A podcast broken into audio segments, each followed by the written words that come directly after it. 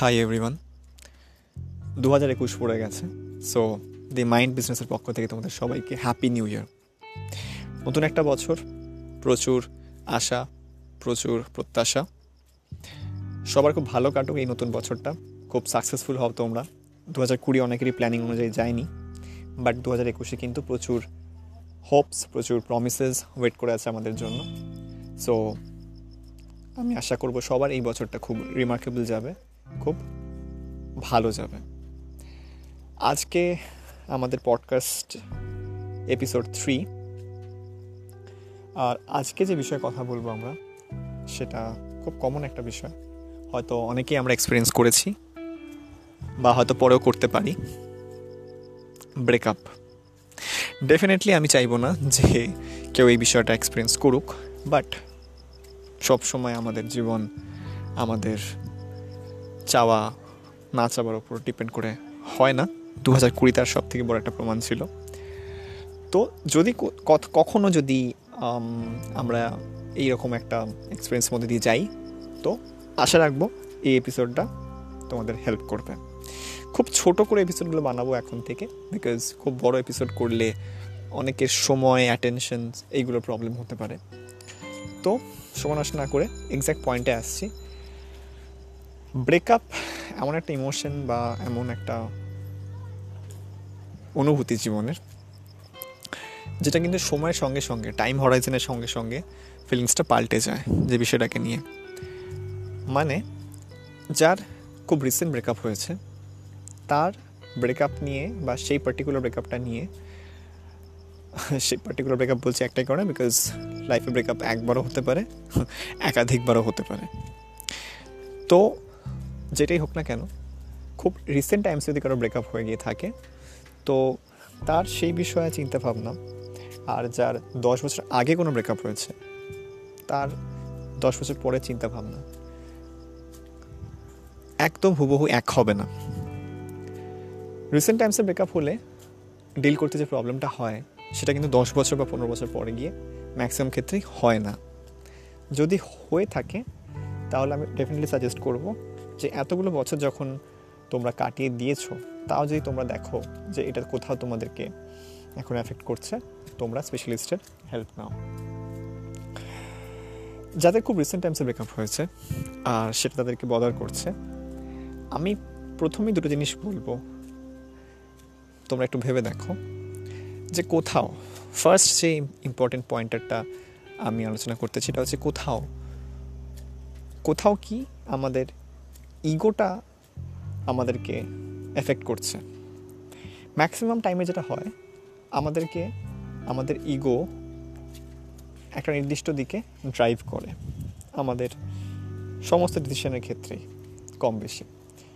ব্রেকআপের ক্ষেত্রে সেটা একটু স্ট্রং বিকজ খুব ভালোভাবে নিউট্রালি যদি আমরা ভেবে দেখি, তো আমরা বুঝতে পারব যে যখন কারোর একটা ব্রেকআপের পর খারাপ লাগে তার অনেকগুলো কারণ হচ্ছে কিন্তু, যদি আমি দেখতে পাই যে যার সাথে আমি এতদিন রিলেশনশিপে ছিলাম, সে আমার চোখের সামনে রয়েছে বিকজ এখন সোশ্যাল মিডিয়া এসে যাওয়াতে সেটা আরও সহজ হয়ে গেছে। বা হতে পারে কারোর পার্টনার সে হয়তো সেম স্কুল কলেজ অফিস বা সেম পাড়াও হতে পারে, থাকে সেইখানেই। তো যেতে আসতে দেখা হয়। সেখানে যদি আমার কোথাও মনে হয় যে আমি যতটা খারাপ রয়েছি, সে অতটা খারাপ নেই বা তাকে দেখে মনে হচ্ছে না যে সে খারাপ রয়েছে, তখন কিন্তু আমাদের খারাপ লাগাটা আরও বেড়ে যায়। এর কিন্তু প্রথম এবং প্রধান কারণ হচ্ছে আমাদের ইগো আমরা কোথাও ডিসাইড করে নিই আমাদের মনের মধ্যে যে আমি খারাপ রয়েছি মানে খুব ন্যাচারালি সেও খারাপ থাকবে। এটা কিন্তু নয়। ব্রেকআপের পরে যদি ব্রেকআপটা সত্যি সত্যি হয়ে গিয়ে থাকে, তাহলে কিন্তু আর একভাবে একই জিনিস একই সময় হবে। এই রোজি ড্রিমটা রাখা ঠিক হবে না। দুটো এন্টিটি এখন সেপারেট হয়ে গেছে। এইটা যত তাড়াতাড়ি মেনে নেওয়া যায়, ততই ভালো। কঠিন ডেফিনেটলি কিন্তু এগিয়ে যাওয়ার জন্য এটা মেনে নেওয়া খুব দরকার। সো আমি ঠিক যেরকম ফিল করছি, সেরকমই যে আরেকজন ফিল করতেই হবে তাকে। এটা কিন্তু নয়। বা সে যে করছে না, এটাও কিন্তু আমি আমার জায়গা থেকে দাঁড়িয়ে পুরোপুরি বুঝতে পারব না। হতেই পারে, আমি যেটা ফিল করছি, আমাকে দেখে সেও সেই জিনিসটা ফিল করতে পারছে না। তারও কোথাও মনে হতে পারে যে ও বেশ ভালোই রয়েছে। সেম জিনিসটা হয়তো আমিও করছি। সো ও এক্স্যাক্টলি কেমন আছে বা ও কি করে ভালো রয়েছে? এই চিন্তা ভাবনার থেকে বেরিয়ে এসে আমাদের আগে ফোকাস করা উচিত, আমরা কি ভাবছি বা আমরা কেমন ফিল করছি?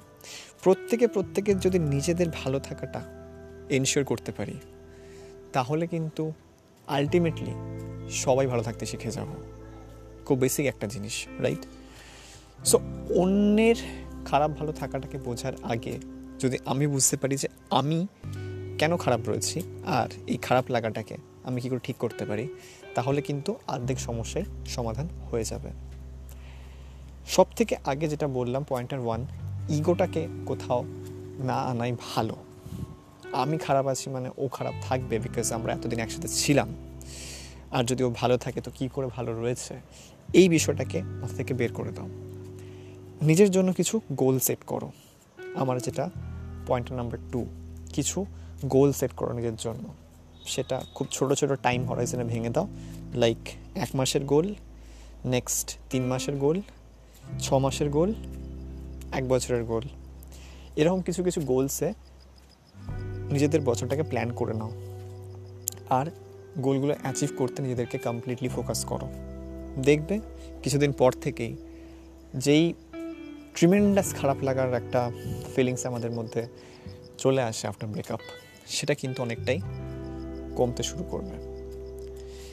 নিজেকে কোনো কনস্ট্রাকটিভ কাজের সাথে যুক্ত করো, যেটা তোমাকে লাইফে সাকসেসফুল হতে হেল্প করবে। যদি বহুদিন ধরে কোনো কোর্স জয়েন করার কথা ভাবো, এবার করে ফেলো। যদি কিছু শিখতে চাও, শিখে নাও। যা কিছু তোমাকে হেল্প করতে পারে আগে এগিয়ে যেতে প্লিজ তাতে নিজেকে ইনভলভ করো। এই দুটো পয়েন্ট যদি মাথাতে রাখতে পারো, তাহলে কিন্তু তোমরা খুব সহজেই ব্রেকআপের হাত থেকে নিস্তার পেয়ে যাবে।